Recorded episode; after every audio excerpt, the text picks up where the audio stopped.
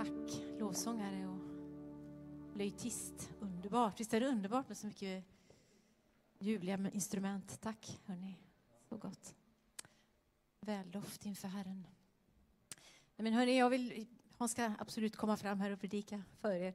Jag vill bara tacka för eh, förtroendet eh, att få komma till er. Eh, fantastiskt roligt att se er och vandra med er som vi har fått göra här nu snart. Ja, det är över ett år som vi har fått vara med och följa er. Så tacksamma till Herren för det. Eh, vi älskar Guds församling och det sa vi från början. Vi älskar Guds församling. Och vi älskar att få ge in eh, tro, hopp, att den bästa tiden ligger framför och att det är församlingens tid. Otroligt viktigt att se det i den här tiden. Vem har svaret? Vem bär på svaret i det som händer just nu? Ja, men det är Guds församling. Den levande Gudens församling. Så att det är liksom dags att steppa upp. Eh, och jag tror att det är viktigt också att se att det handlar liksom inte om vår egen kraft, va? precis som jag sa, utan det är att vi gör utrymme för Herren i våra liv. Ge utrymme för Jesus i ditt liv och det kan få ta konsekvenser. Eh, det går liksom inte att ha både och. Det har jag märkt i mitt liv. Det blir inget bra. Jag blir inte tillfreds. Jag blir inte nöjd. Om jag ska ha också det där som stör min relation med Herren. Jag måste säga nej till det. Och vi pratade lite igår, vi kommer få höra lite mer om vad vi, vad vi tog igår, men bland annat pratade vi om det här med medvetna val om ni kommer ihåg så, så var det någonting av vad Hans delade med er, det här om att församlingen växer automatiskt uppåt i ålder och inåt i fokus. Det är bara genom medvetna val som vi kan växa neråt i ålder, utåt i fokus. Och jag tänker det här med medvetna val, det handlar både om församlingen men det handlar också om oss som individer. Eh, att vi gör de där små valen varje dag åt rätt håll. Och jag delar en, en bild som, eller en, en tanke som jag fick när jag såg på eh, en intervju med en psykolog tillsammans med två män som jobbade med att eh, med det här att lyfta upp ämnet eh, human trafficking, att sätta människor fri från human trafficking och att, att liksom få tag i de här människorna som är så onda som ger sig på både barn och kvinnor och allt. Liksom. Det är fruktansvärt, en sån ondska, sån djävulskap. Och eh, då frågade de här männen, den här eh, psykologen, hur kommer det sig att människor hamnar i sånt mörker, i sån, sån besatthet så att man till och med tror att när man ger sig på små barn att man gör någonting bra. Hur, hur kan man hamna i det mörkret? Liksom? Och då berättar den här psykologen att det handlar om att man går från att vara rätt så normal till att ta små, små medvetna val åt ett visst håll tills man till slut, egentligen handlar det om miljontals medvetna val, tills man hamnar i ett fullkomligt kompakt mörker och hat eh, och totalt intagen av mörker. Och när jag hörde det så tänkte jag att okej, okay, då kan man gå åt andra hållet också. Man kan ta medvetna val i sitt liv, små medvetna val, inte alltid på känslan, utan för att jag har bestämt mig. Jag har bestämt mig att fylla mig med Guds ord varje dag. Jag har bestämt mig för att, att, att ta rygg på Jesus varje dag.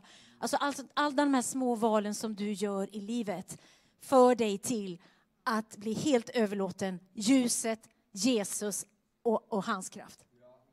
Så att jag vill bara uppmuntra er att de här små medvetna valen ni tar i vardagen är så betydelsefulla. Och tycker du inte att det händer någonting just idag så titta tillbaka ett år så ser du oj vad Gud har fått göra mycket. Tänk att jag fick vara med om det och det. Ja, men det var beroende på att du valde att gå åt rätt håll. Så det vill jag hälsa och skicka med er.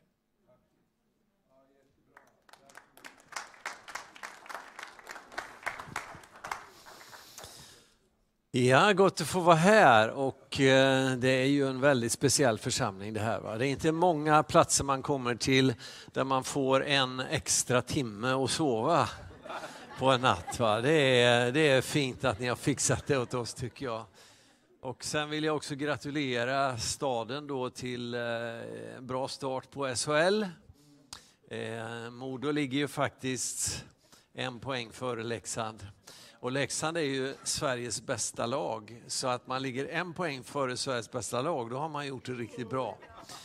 Eh, vi får se hur länge ni ligger en poäng före Leksand, men just nu gör ni det. Vi är tacksamma också för att vi tog, vann både mot Luleå och Skellefteå den här veckan så att nu är Leksand på gång också. Men en bra start på säsongen, ni har överraskat. Eh, och fortsätt att göra det så att alla de här experterna får fel som har tippat att Modo kommer att komma sist. Hörrni, eh, förra årets eh, Europakonferens i Uppsala så höll Tim Ross en predikan som riktigt fick det att ta skruv. Eh, där han talade över ämnet Fortsätt bygg. Fortsätt bygg. Och eh, när vi pratade om vad vi skulle tala om den här eh, helgen så landade vi i att knyta an till det här. Så vi har ju satt som tema Fortsätt bygg med glädje. Och det är temat för min predikan idag. Då.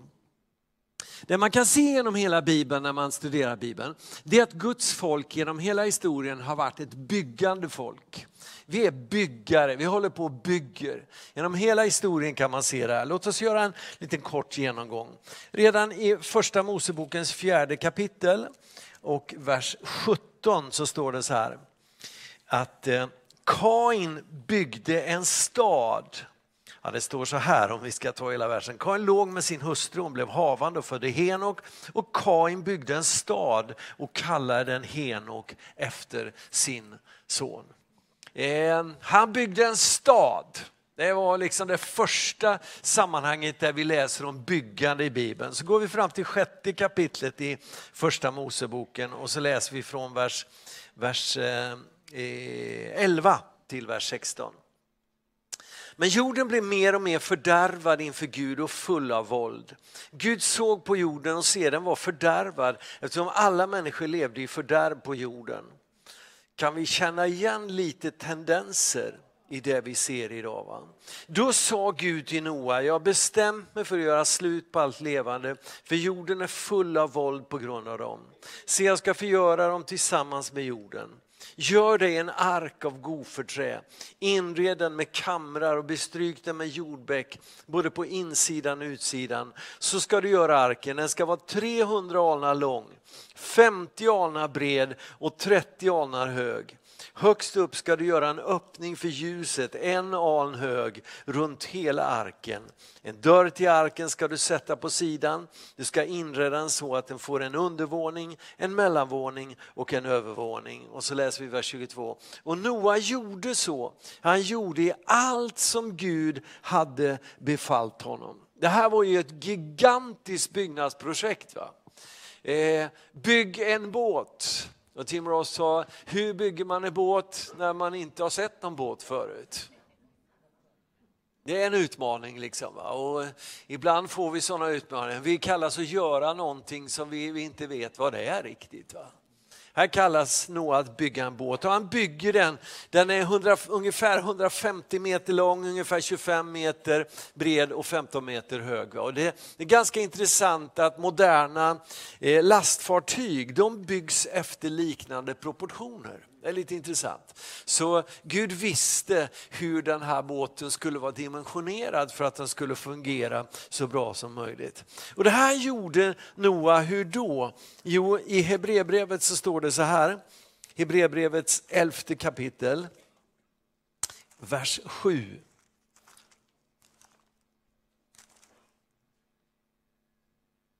I tron byggde Noa en ark i helig fruktan för att rädda sin familj efter att Gud hade varnat honom för det som ännu ingen hade sett. Genom tron blev han värden till dom och ärvde den rättfärdighet som kommer av tro.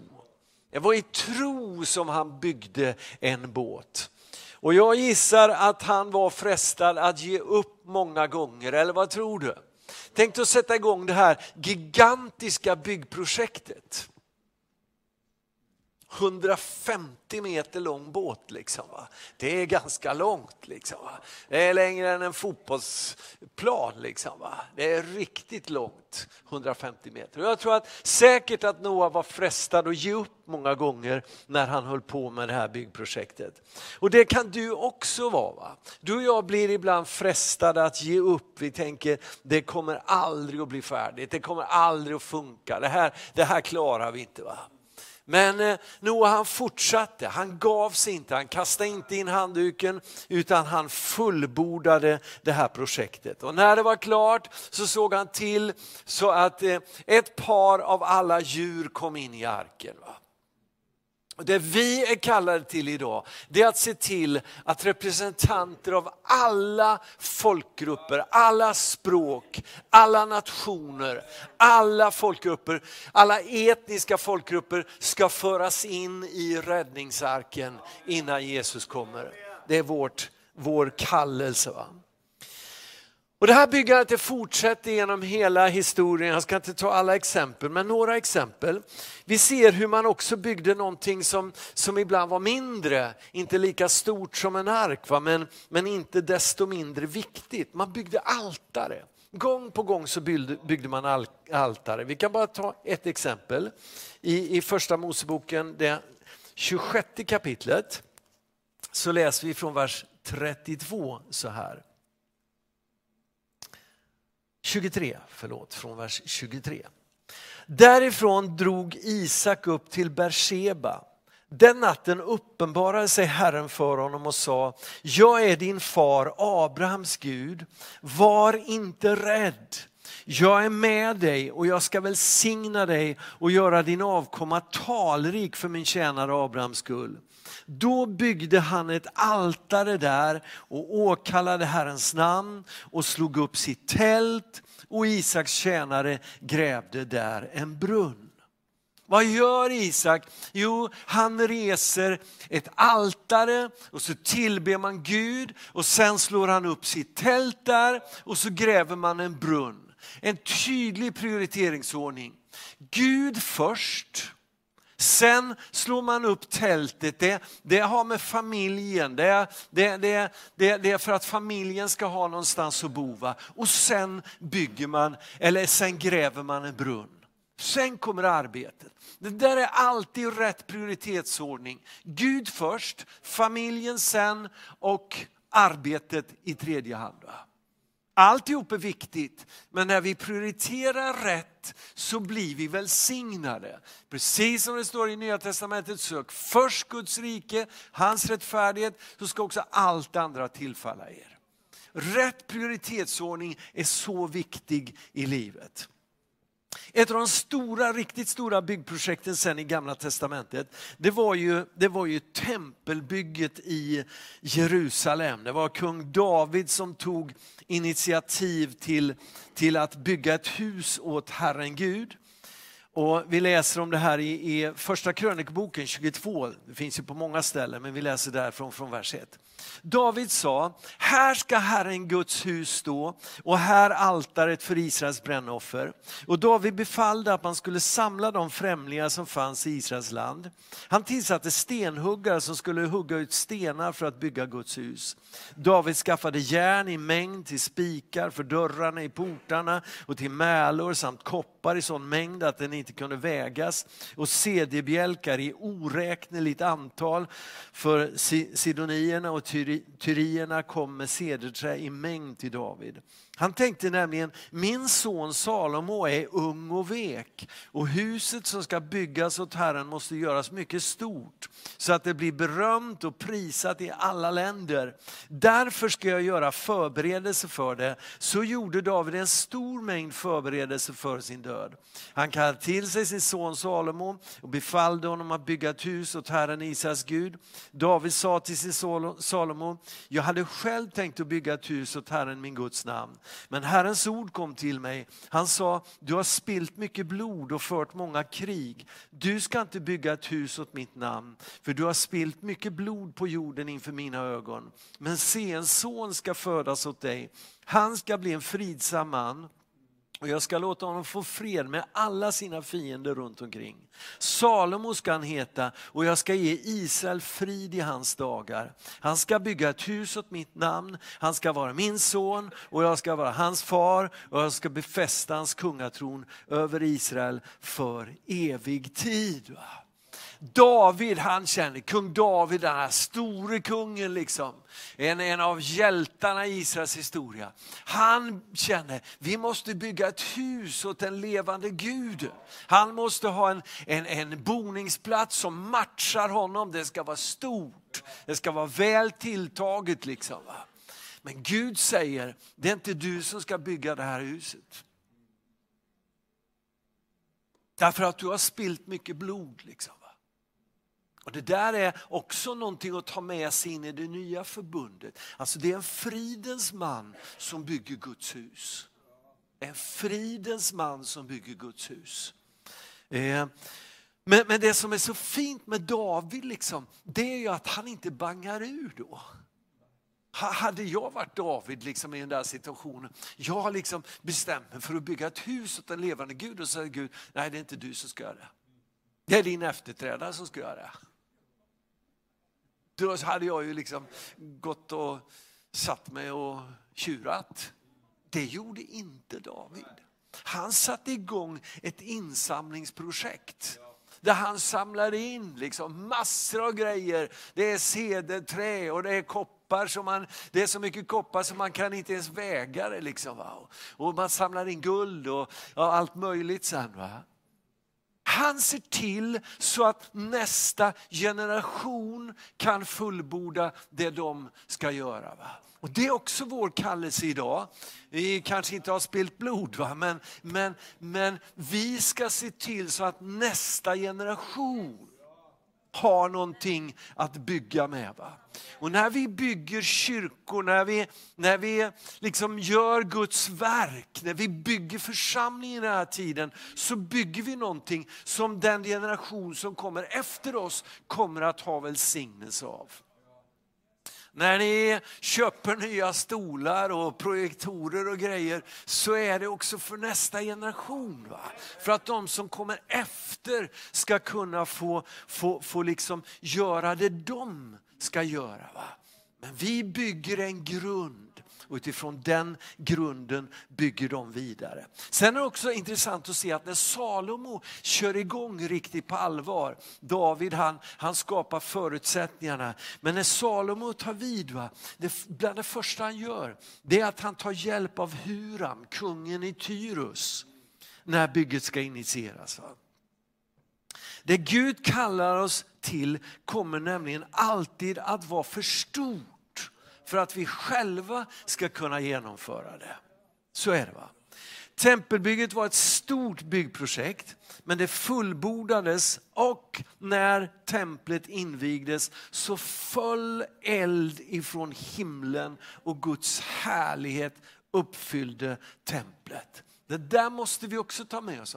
Vi kan skapa förutsättningar förutsättningarna. Va? Vi kan bygga byggnader, vi kan göra det vi kan göra. Vi kan predika, vi kan lovsjunga, vi kan be. Men det är bara Gud som kan fylla templet med sin härlighet. Och det vi ytterst behöver, det är hans egen härlighet. Det är hans egen närvaro. Det räcker inte med att vi, vi håller bra predikningar, att vi sjunger lovsång och att vi har duktiga musiker. Va? Det är Guds egen härlighet som till syvende och sist måste fylla templet. Och det där, men vi ska göra, vi ska skapa förutsättningarna. Liksom, vi måste se att, att det är en kallelse vi har. Med det vi gör så skapar vi, vi, vi, vi skapar liksom en nedslagsplats för Guds ande, för hans närvaro. Så småningom så är folket olydiga, man bygger templet, det blir klart och det, det, det är jubel och härlighet när templet invigs. Men så småningom så gång på gång så är de olydiga mot Gud, de avfaller och till slut så säger Gud enough, nu räcker det. Och så utlämnar han dem till fångenskap. De, be, de får, får bege sig som fångar till Babel. Där hamnar de i exil, i landsförvisning. Situationen är alltså den, den heliga staden Jerusalem har raserats. Eh, templet har rivits ner, ringmuren har rivits ner, det är liksom raserat, hela den heliga staden, allt ligger i ruiner. Och folket, gudsfolket, är förda som slavar till Babylon. Va? Där hamnar de bland ett hedniskt folk, ett ogudaktigt hedniskt folk. Och här har de ett val. Va? Antingen så kan de låta sig assimileras, alltså sugas upp och bli som alla andra. De är långt borta ifrån hemlandet, de är långt borta ifrån, ifrån templet och allt det där som de har levt med i, i, historiskt. Va?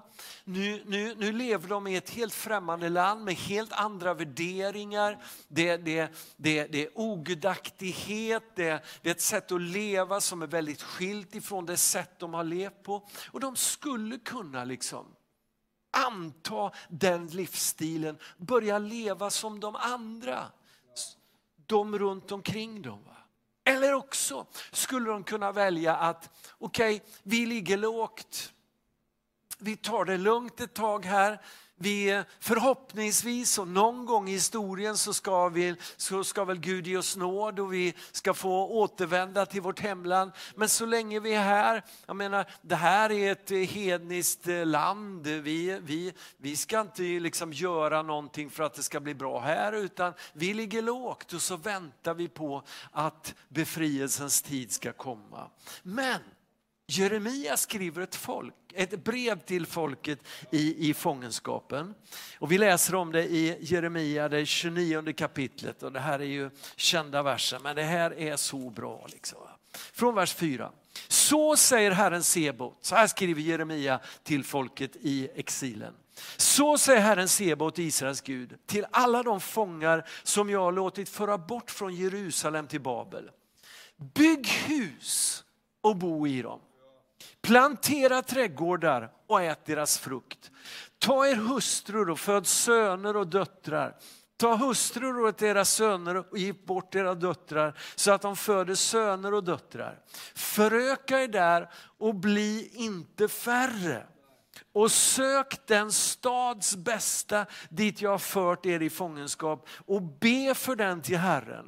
När det går väl för den går det också väl för er.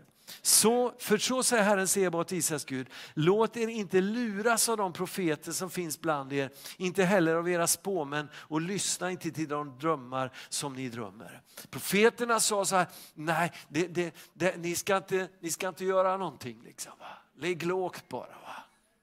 Men Jeremia säger, bygg, fortsätt bygg. Gör det som jag har kallat er till. Va? Efter 70 år så ska ni få återvända. Jag säger, ja, jag har en, en framtid och jag har ett hopp för er. Om 70 år kommer ni att få återvända, men under tiden så fortsätt bygga. Bygg hus, plantera trädgårdar, odla Gift er, föd söner och döttrar, förökar, bli fler och inte färre. Sök stadens bästa. Vilken stad? Jerusalem? Nej, Babel, Babylon. Den här ogudaktiga staden. Sök den stadens bästa, be för den, välsigna den och när det går väl för den så kommer det gå väl för er, säger Herren. Det är som ett enda stort fortsätt bygg, eller hur? Fortsätt bygg. Okej, okay, ni är i exil, ni är i fångenskap, men fortsätt bygg för allt i världen. Och jag skulle vilja beskriva det som, och dra en parallell här alltså. Det vi befinner oss idag som Guds folk i Sverige och i västvärlden, det är som att vi befinner oss i exil. Vi befinner oss i ett främmande land. Vårt rätta hemland är någon annanstans. Va? Det kommer snart. Va? Guds rike är på gång. Men nu befinner vi oss i exil i en, ett främmande land. Vi är omgivna av omoral, normlöshet, ogudaktighet. Och antingen så väljer vi att bli som alla andra runt omkring oss. Ja, men vi börjar leva efter precis samma värderingar som alla andra. Vi börjar tänka som alla andra, vi börjar göra som alla andra. Vi är ju ändå liksom, det, det, det är ju bara hemskt runt omkring oss, så vi blir likadana vi. Eller också så ligger vi, drar vi oss undan, blir passiva och väntar på att Jesus ska komma tillbaks. Är det fel att vänta på att Jesus ska komma tillbaks? Nej, absolut inte. Men det är fel att bli passiv i sin väntan på att Jesus ska komma tillbaks. Och tänka så här, vi ska bara ligga lågt, nu gäller det och liksom vi, vi kryper ihop i en liten vrå någonstans i skogen och gömmer oss. Och så, så, så liksom ska vi bara se till så att vi blir räddare.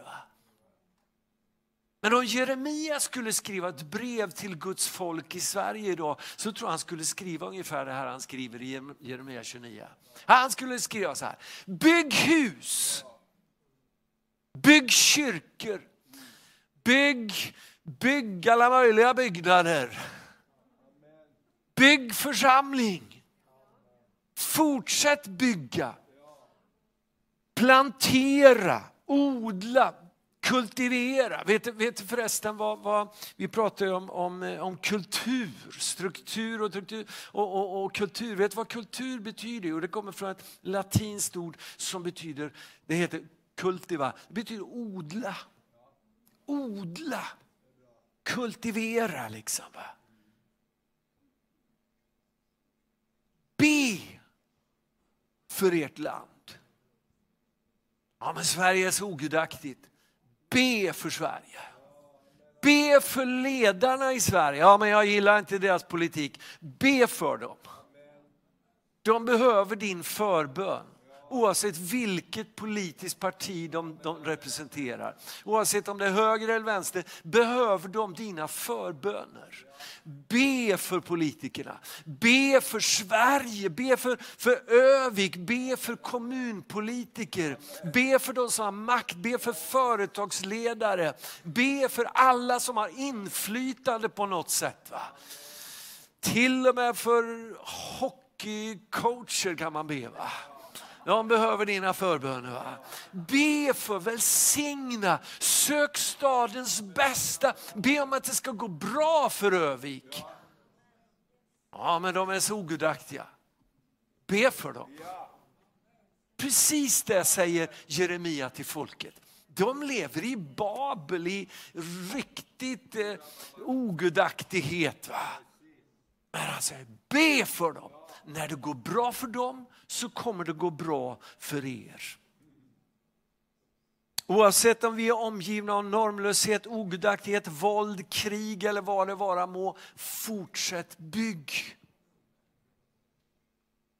Efter 70 år i fångenskap i Babel så fick ju det judiska folket sen återvända till sitt hemland. Och man börjar då med att bygga upp ett nytt tempel i Jerusalem. Och inspirationen var stor när grunden hade lagts. Och man hade börjat på bygget. Liksom. Nu ska vi bygga upp templet igen. Och vad händer? Jo, när, när grunden har lagts till templet så kommer modlösheten in. Det står så här i Esra kapitel 4, vers 4. Men folket i landet fick judarna tappa modet och avskräckte dem från att bygga vidare. Det där är så typiskt. Va? Våran fiende, när vi har kommit en liten bit på väg, vi har lagt en grund, vi är på gång, nu ska templet byggas upp igen. Så kommer fienden. Och så kommer de där rösterna, ah, det är ingen idé kommer ändå inte att bli någonting av det här. Va? Ni kommer inte att orka fullborda det här i alla fall. Va? Och det kommer inte att bli till någon nytta och välsignelse i alla fall. Liksom, va? Och så kommer modlösheten. Och vilka är vi? Ja men vi klarar inte av det här. Vi är väl inget speciella. Och så blir vi modlösa, modfällda, uppgivna. Och när vi blir modlösa och uppgivna så ger vi upp. Eller hur? Precis så det funkar. Och det gör de. Så under 15-16 år så ligger arbetet helt nere på templet. Tänk dig, de har satt igång, de har återvänt ifrån fångenskapen. Nu ska det byggas upp igen, nu ska det blomstra i Jerusalem igen. Så ligger det nere liksom, 15-16 år. Då reser Gud upp två stycken profeter i kapitel 5, vers, vers 1 och 2. Och profeten Haggai och Sakarja, det är de där två små, några av de där små profeterna som du kan läsa. Du kan läsa deras böcker i slutet på gamla testamentet. Och eh, läs dem gärna. Vad var det de profeterade in i den här situationen? Var, därför att det var deras böcker, det är precis det som profeteras in i den här situationen. Gud reste upp dem här och de profeterade för judarna i Juda och Jerusalem i Israels Guds namn som var över dem. Serubal Babel, Shealtis son och Jeshua, Josadaks son, började då bygga på Guds hus i Jerusalem och Guds profeter var med dem och hjälpte dem. Alltså det profetiska ordet är fantastiskt. Va? Därför att när modlöshet och mod, modfälldhet har, har slagit till i ditt och mitt liv va?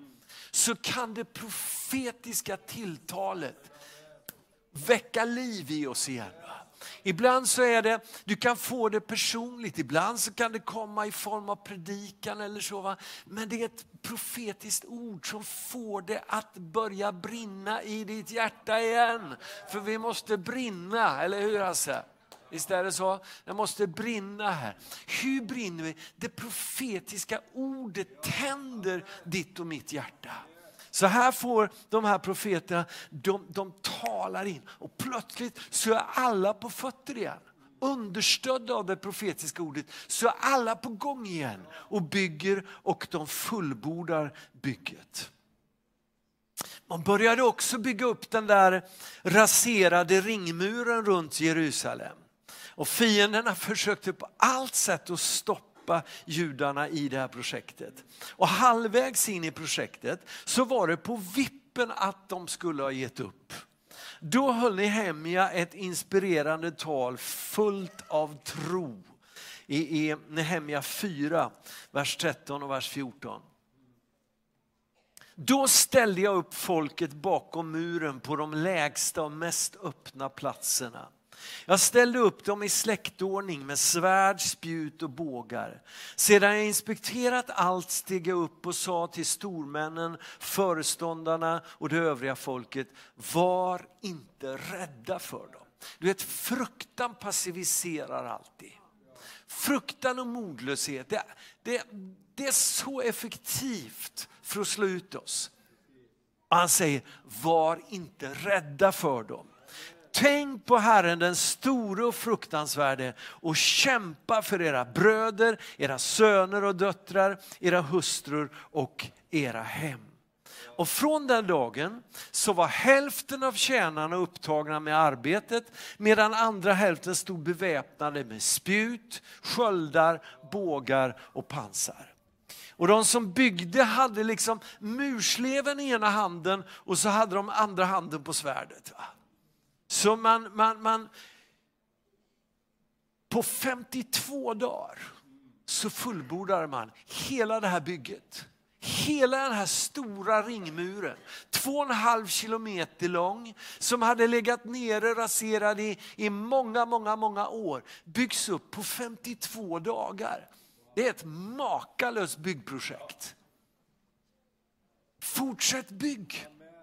De fortsätter, de ger inte upp. De känner fruktan ibland. De, de, de möter modlöshet som slår ut dem. Men så kommer de igen. liksom.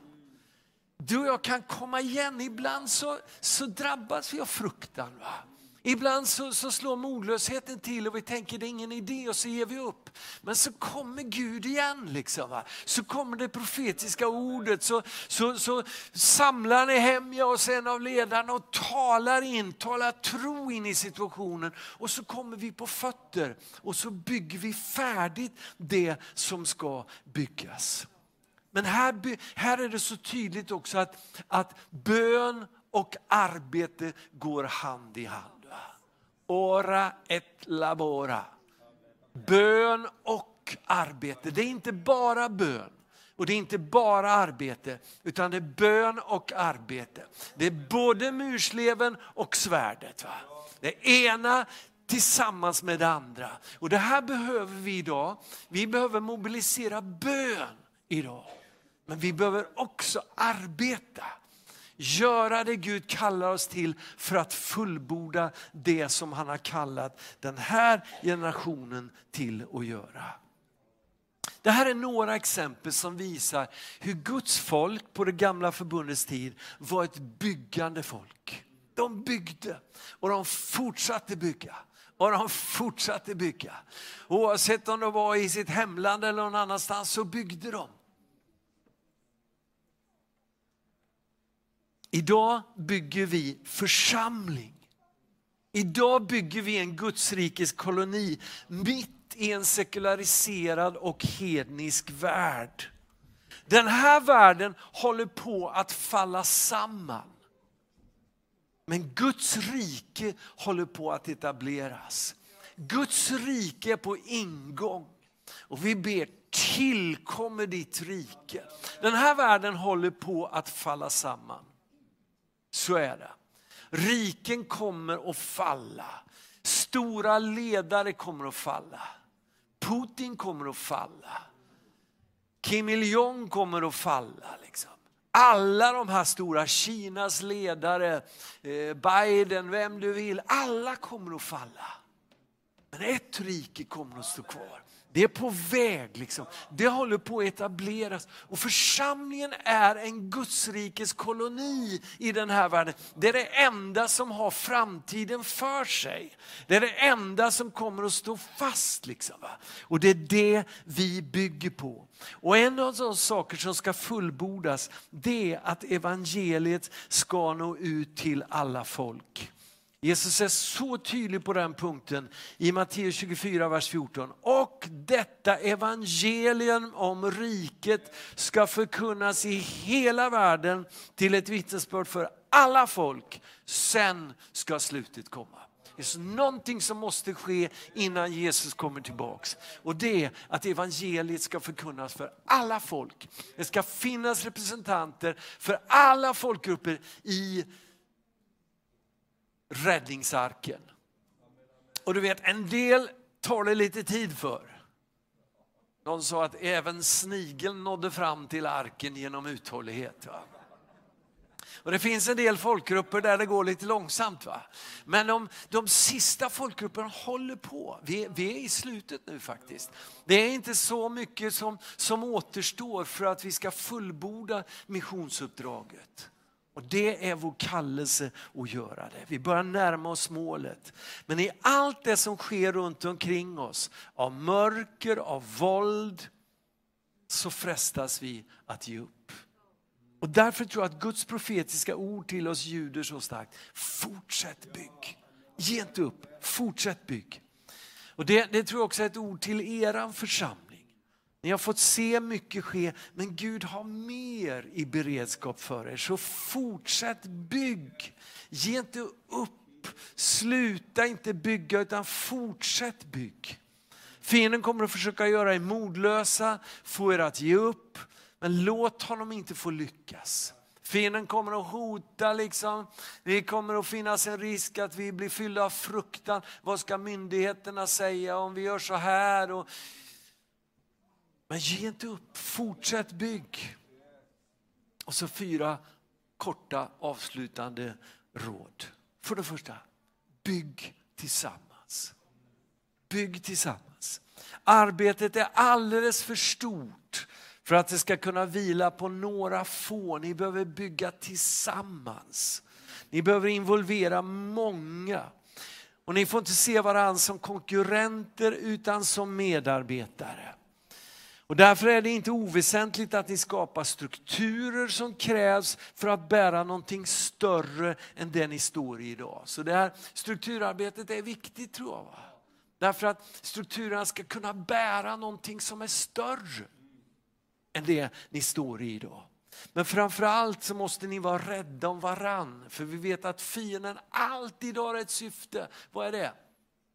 Att söndra, att slita sönder, dra isär, splittra, slå sönder relationer. Det är alltid det fienden vill. Därför att han vet att när han lyckas med det så försvagas vi.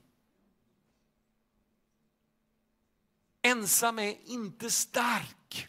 Det är tillsammans vi är starka. Och kanske är det så att den som du har allra svårast med i församlingen är den som du kommer att behöva allra mest. Det här upplevde jag så tydligt, idag.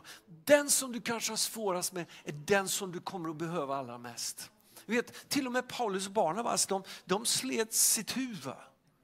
De, de, ibland så som Guds folk, även vi, vi, vi tillhör samma Gud, vi tjänar samma Gud, men ibland hittar vi inte, vi hittar inte varandra, vi hittar inte varandras hjärta vi, vi, och så, så bryts relationer. Va? Men det behöver inte förbli så. Va? Så var det inte med Paulus, utan så småningom så hittade Paulus och Barnabas varandra. De förenades och de blev till så stor välsignelse för varandra. Bygg tillsammans, ställ er skuldra vid skuldra istället för att tränga varann och bygg tillsammans. Det är bara tillsammans som ni är starka. För det andra, bygg i tro. För de som byggde på det gamla förbundets tid krävdes det tro. Noa byggde arken i tro läste vi va. Och allt det de byggde det gjorde de i tro. Och när, när de var mitt i bygget så kunde de lätt misströsta och undra över vad det skulle bli av det hela.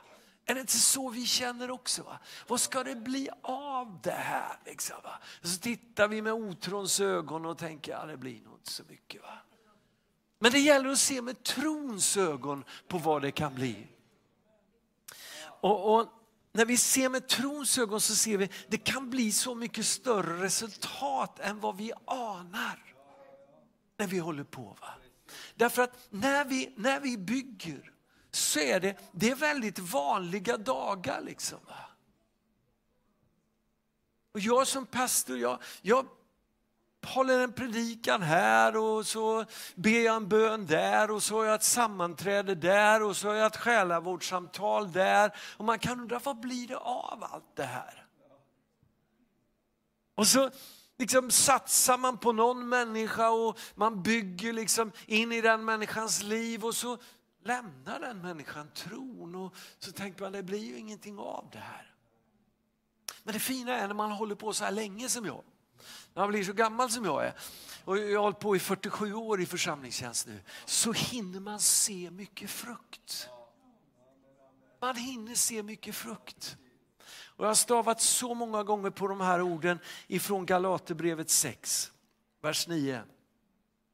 Där Paulus säger så här.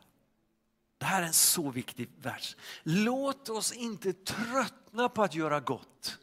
För när tiden är inne får vi skörda om vi inte ger upp.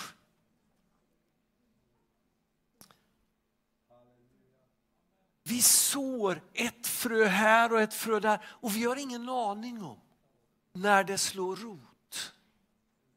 Och vi kanske inte får reda på det förrän långt, långt senare. 1985 så var jag nere på en liten ö i Blekinge som heter Senoren. Vi hade ett ungdomsläger där och jag undervisade den där lägerveckan. Och det var inget speciellt den där veckan vad jag kan minnas. Men långt, långt senare så har en ung man, ja han var ung då, han är inte ung längre. Han hette Mats Ola. Han kom från Norge. Han har berättat att det var en sak jag sa på det där lägret som fick honom att bestämma sig för, jag ska satsa allt. Han var kristen, men han var inte liksom där att han, han var beredd att satsa allt. Men det var en sak, jag vet inte vad det var jag sa, men det var någonting som jag sa som landade i hans hjärta. Ett frö landade i hans hjärta. Och så började det växa. Va? Och idag är han pastor i Livets Ord i Moskva, en församling med över 7000 medlemmar. Alltså, du och jag vet inte vad vi såg, vad det, vad, vad det kan bli av det. Vi vet inte vad, om det är god jordmån eller inte, men i hans hjärta fanns det god jordmån. Och det växte upp och det bar frukt. Va?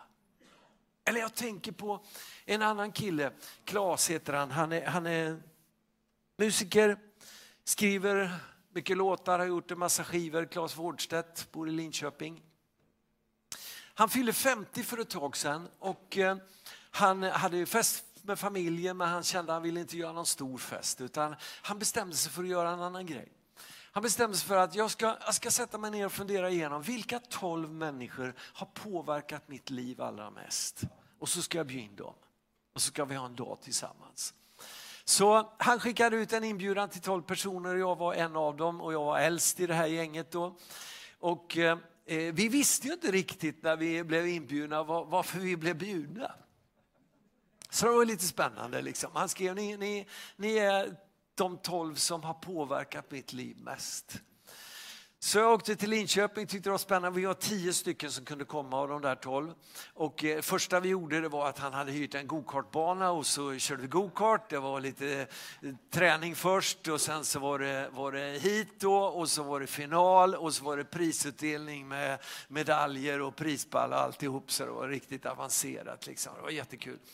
Och, och sen så hade han bokat in ett fik inne i centrala Linköping och så bjöd han på, på tårta och kaffe. Och där på kaféet så gick han laget runt och berättade varför han hade bjudit just oss. Och det var jättespännande för en del kände jag, en del hade jag, inte aning om, hade jag ingen aning om vilka de var. Så, så det var intressant att, att veta vilka det var och få veta vad de hade betytt för Klas i hans liv. Och så när han kom till mig då så, så berättade han, så säger han så här, 1992 tror jag det var, 92 eller 93, jag ska jag är inte helt hundra på det. 92 eller 93. Så på en eh, midsommarkonferens på Östgötagården så profeterade du över mig. Jag har ingen aning om, jag minns att jag profeterade men jag har ingen aning om vad, vad det var. Alltså det ordet, det är det ordet som jag har stått på allt sedan dess. Det är det ordet som, som, som, som jag har stått på i det jag har gjort och som jag fortfarande faller tillbaks på när jag misströstar, när jag känner Nej, det är ingen idé, nu ger jag upp. När liksom kreativa torkan kommer och han tycker det föds inga sånger. Va? Då är det det jag faller tillbaks på, sa han. Jag tror det är tolv skivor i alla fall han har gett ut nu. Och när han berättar om vad, vad, vad, vad hans tjänst får betyda. För på kvällen så, han, eh, så, så, var vi på en italiensk restaurang och vi fick sitta i ett eget rum, ett stort runt bord, så här, tio stycken plus glas och så hade han ett önskemål och det var att vi alla skulle hålla tal till honom.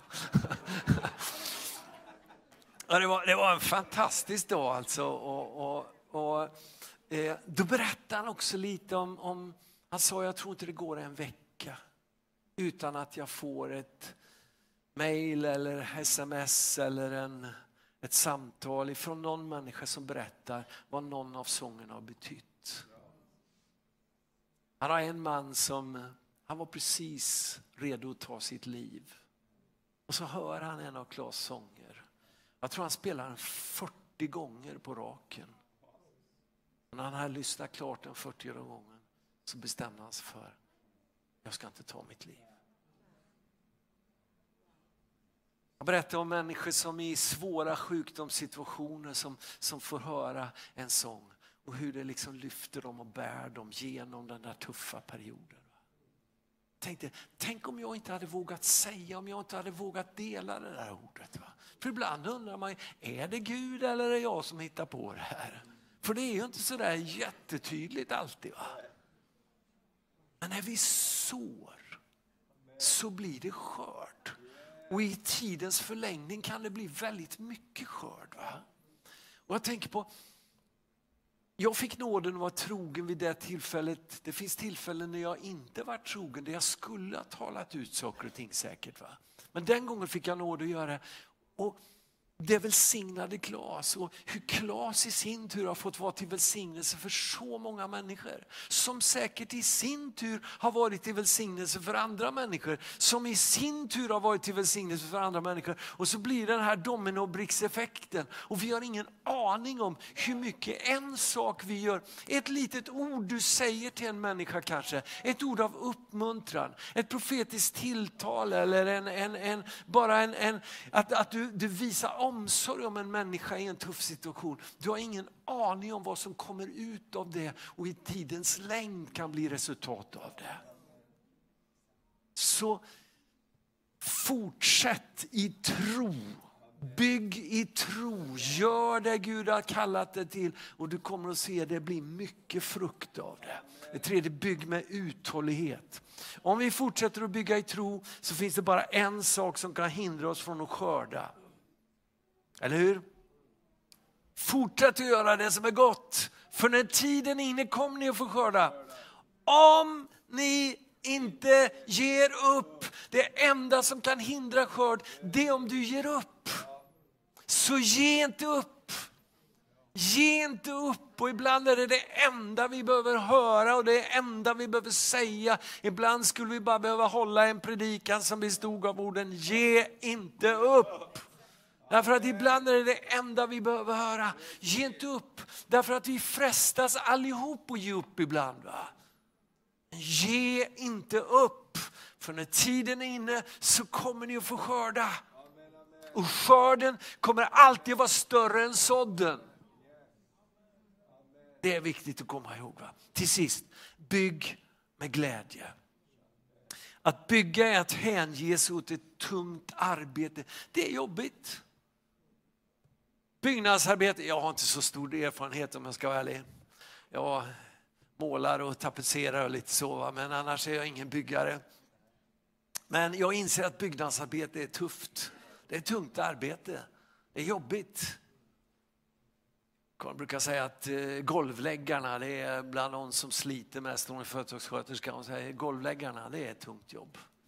Mycket bärande och mycket liksom var nere på golvet och, och, så här. Va? Det är ett tungt arbete, byggnadsarbete. Och så är det också att bygga Guds rike. Men Gud vill inte att vi ska uppträda som plågade slavar. Han vill att glädje ska prägla vår tjänst. Därför säger psalm 100, vers 2 att tjäna Herren med glädje. Eller hur Peter? Det gav du prov på förut. Tjäna Herren med glädje. Och samma sak ser vi ju i andra Korinthierbrevet 9 och 7 där, där, där det talas om offrande. Och det kan också vara lite tufft ibland. Liksom, va? Här ska man ta av sina surt förvärvade pengar och ge liksom, till Guds verk. Och då säger Paulus att, att du ska ge vad du har beslutat i ditt hjärta. Men inte av olust eller tvång. För Gud älskar vad då? Jo, en glad givare. Han vill att du ska ge med glädje. Och när du ger med glädje så spottar du girigheten i ansiktet och säger girighet, du ska inte få äga mig. Du ska inte få äga mig. Och du kommer att må bra av det. Jag mår bra av det när jag ger. Och jag gör det med glädje. Gud vill att vi gör det vi gör med glädje. Inte som någon slags slavar som sliter, plågas. Liksom Gud står med piskan och piskar oss. Han vill att vi ska ge med glädje. Och när vi ger med glädje så välsignar han. När vi bygger församlingen genom att ge av vår tid, vårt engagemang och våra pengar så vill Gud att det ska ske med glädje. Och det är en förmån att få bygga församling i den här tiden. Den här världen har inte mycket glädje just nu. Det är inte speciellt mycket att glädja sig åt. Till och med Modo fick stryk igår. Va? Det är inte mycket glädje man får i den här världen, om man inte håller på läxan förstås. Men Guds folk ska fylla den här världen med glädje. Guds folk ska fylla och då behöver vi fyllas, precis som Karin talade om. Vi behöver fyllas till bredden så att det flödar över. Så att du har det du behöver själv men också kan ge vidare till andra. Det är ett överflöd. Gud vill ge ett överflöd som gör att din glädje flödar över till andra. Så när du rör dig i din vardag så förmedlar du glädje. Du förmedlar frid därför att det bor i dig. Jag berättade igår och jag måste ta den också. Vi hörde i Stockholm, vi var i Stockholm och hörde en sån fantastisk berättelse. En, en, eh, ett äldre par som eh, hade börjat bli skröpliga och de klarade sig inte längre utan var tvungna att komma in på ett äldreboende. De var över 90 båda två, mannen var sängliggandes och, och vad skulle de kunna åstadkomma? Ja, efter en tid så kommer deras dotter på besök och då är det en i personalen som tar henne åt sidan och säger så här. Det är så märkligt, säger men sen dina föräldrar kom hit till det här äldreboendet så har vi kunnat sänka dosen ångestdämpande medicin hos flera av de andra som bor här. Berodde det på deras styrka? Berodde det på att de var så starka? Nej, de var bräckliga i sig själva. Men du vet, om vi bär Guds rike inom oss som består av rättfärdighet, av frid och av glädje i den helige Ande. Så kvittar det hur svag du är i dig själv. Det kommer att finnas någonting som flödar ut. Det finns ett överflöd som flödar ut, liksom, va? som kan få ångest att backa i människor runt omkring dig. Som kan få sorg att vika och glädje att komma in istället. Va? Det här är det liv Gud har kallat oss till. Att få glädjespridare, fontäner av glädje. Och den glädjen är den kraft som vi behöver. Som vi avslutar med ett ord ifrån en av de där stora byggarböckerna i Bibeln, nämligen Nehemja. Så står det i Nehemja 8, vers 10 i slutet på versen. Var inte bedrövade för glädje i Herren är er starkhet. Glädje kommer att vara någonting så attraktivt och tilldragande i en tid där glädje kommer att vara en verklig bristvara. Så, kära Sverigeholmskyrkan, tack för en extra timme i natt. Tack för välsignelsen att få se Leksand vinna igår kväll också. Men fortsätt för allt i världen och bygg. Fortsätt och bygg. Bygg tillsammans. Det här vill jag stryka under. Bygg tillsammans. Bygg tillsammans. Bygg i tro. Du kanske inte ser så mycket resultat på en gång därför att det tar tid. Vi sår och det tar tid innan vi får se skörden. Och en del av det som blir skörden får vi aldrig veta heller. Det får vi veta i himlen kanske. Men så. Bygg i tro. Bygg med uthållighet och bygg med glädje. För Gud har mer i beredskap för er. Amen.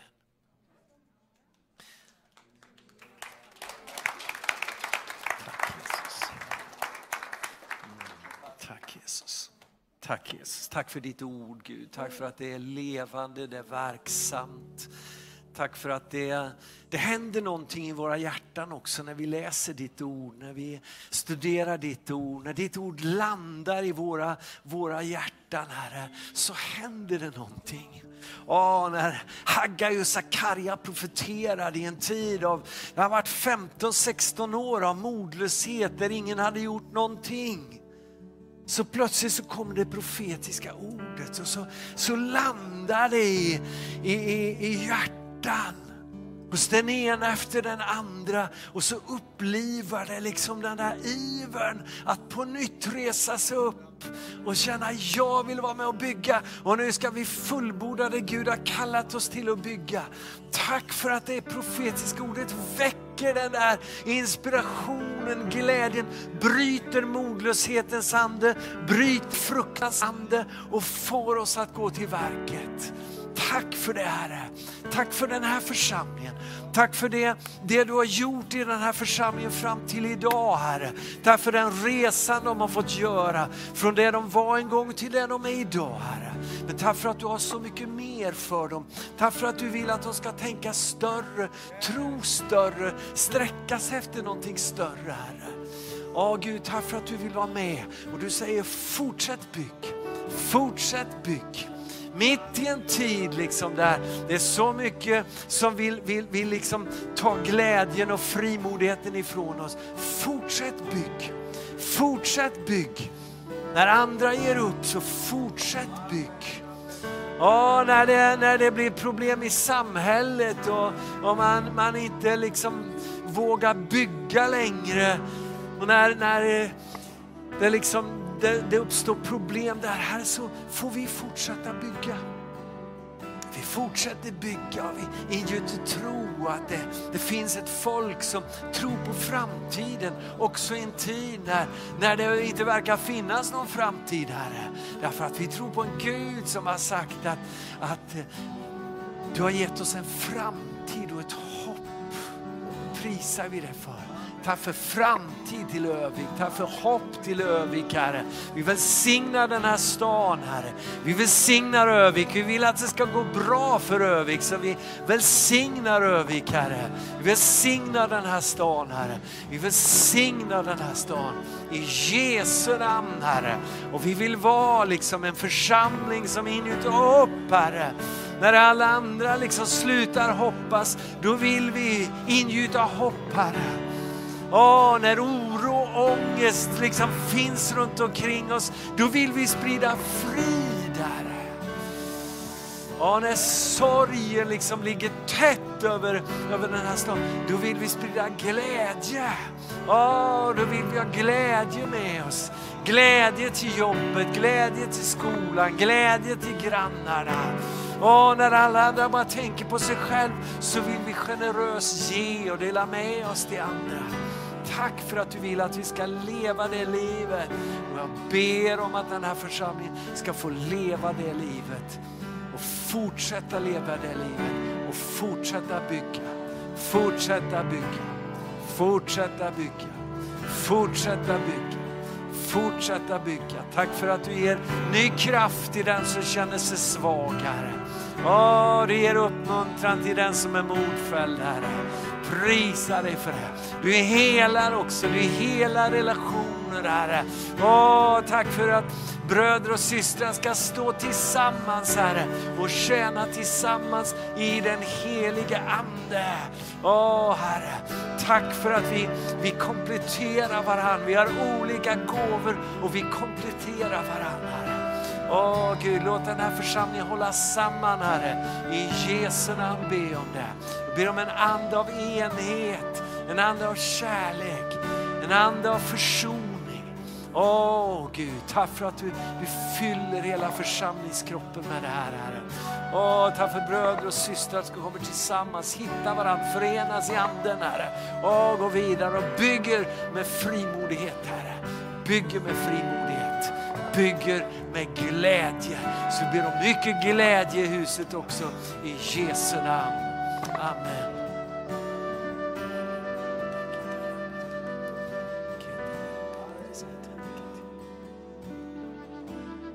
Halleluja. Helt underbart. Hans, tack så jättemycket. Ska vi ta tacka Jesus för Hans med en applåd? Jag tror det här var helt rätt, precis det vi behövde höra just nu.